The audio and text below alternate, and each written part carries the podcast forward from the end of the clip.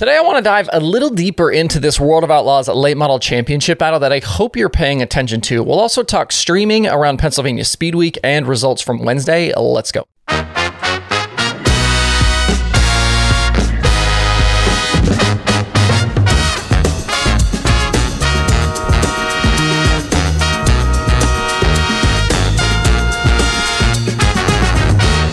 It's Thursday, June 29th. I'm Justin Fiedler. This is Dirt Tracker Daily.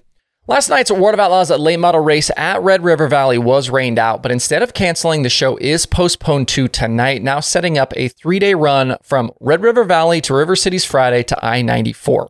I've been talking about this championship battle here. You've seen stories about it over at Dirt on Dirt, and if you're a late model fan at all, I don't know how you aren't all in on this. This thing is as wide open as it's been in a long time, and it's not just one or two guys in the mix here, it's several. And you can take your pick with who you want to roll with. After back-to-back wins, Bobby Pierce has jumped to the top, and I did like a whole show 3 weeks ago about how wrong I was about what Bobby would do this season. When he declared full-time as an outlaw at Dirt Car Nationals, I figured he'd hang around for a few weeks, he'd get some bonus money, and then be on his way when the Midwest season started back up again. But here we are almost to July, and he's leading the championship, multiple wins, and he's as strong as he's ever been on the national late model scene. Love him or hate him, he's certainly made things interesting this season. And behind Pierce, just 12 points out, is Nick Hoffman, who's having an incredible rookie year. This guy's as decorated as they come in a modified, and it didn't take him long to get up to speed in that Ty Twarg-owned late model. And I think him kind of, taking care of this car and wrenching on it and kind of keeping an eye over it has really helped his cause. He had a three-race stretch between Volusia and 411 where he had finishes of 20th, 17th, and 16th.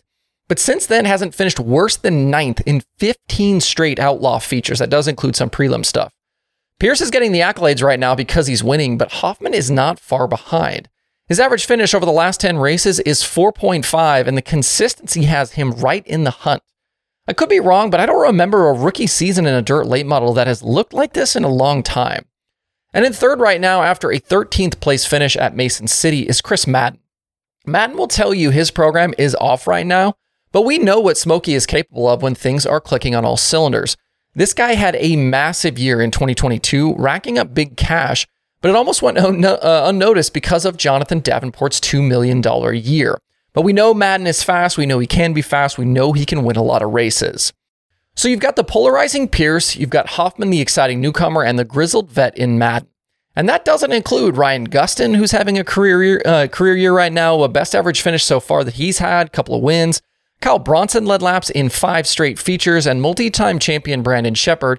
He's still working through the bugs of his own team, but he could win any single night, and he could get hot and be right in the mix here too.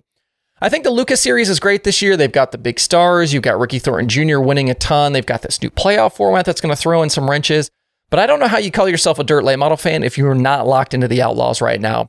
Drop me a comment. Let me know who you're picking to come out on top in this thing. Can Pierce or Hoffman get it done? Will Madden's experience shine through by World Finals? Or do you think one of these other guys can get hot and take this thing? Let me know what you think. Jumping over to Sprint Car Racing and Pennsylvania Speed Week, what a show we had last night at Hagerstown. Brent Marks versus Anthony Macri, and I don't even know how many lead changes were in that one. These guys were throwing sliders the whole race, and the slicked off Hagerstown was perfect for it.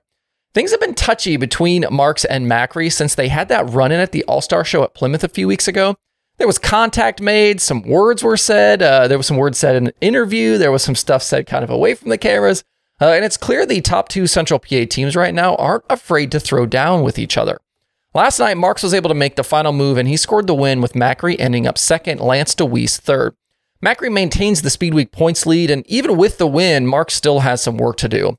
Like I said, after that Plymouth deal, I'm all in on a Marks-Macri rivalry going forward. You know the Posse fans will love it, and I think it will add a little something extra as we get more into this summer of money. And I'm not talking about just in central Pennsylvania. These guys are obviously going to travel a lot, so we're going to see this at the Eldora Million, at the Knoxville Nationals, at some of these high-limit shows, some of these outlaw shows. PA Speedweek continues tonight with the rescheduled Lincoln show.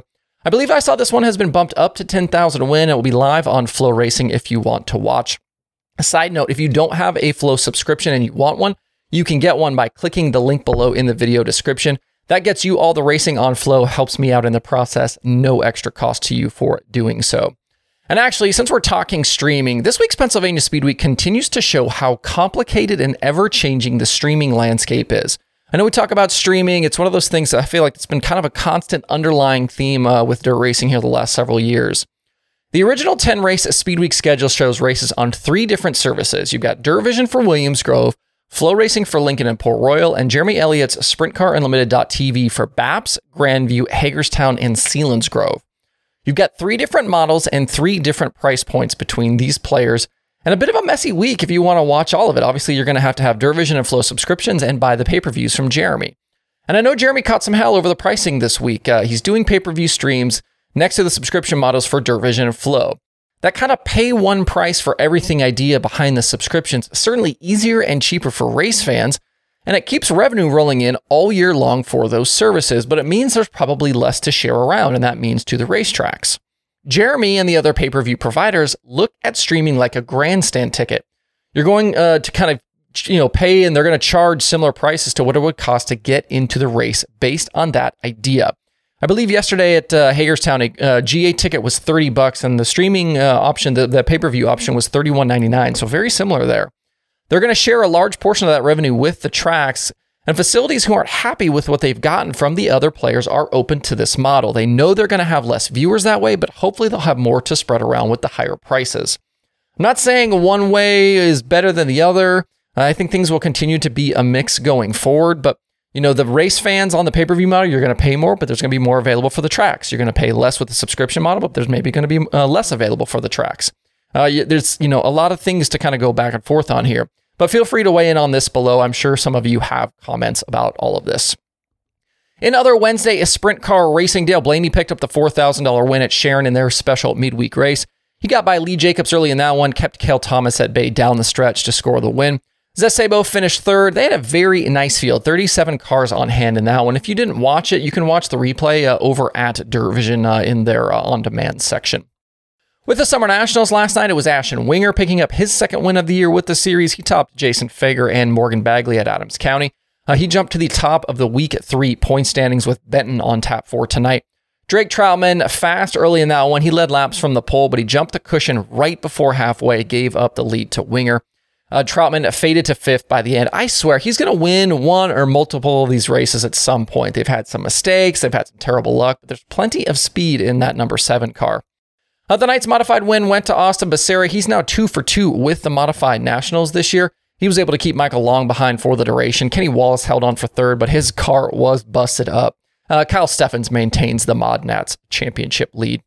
That's it for the show today. It's another busy day across the streaming services, so make sure you stop by dirttracker.com/watch tonight to see what your options are today if you are not headed for the racetrack. Hope you guys have a good Thursday out there. We'll see you right back here tomorrow.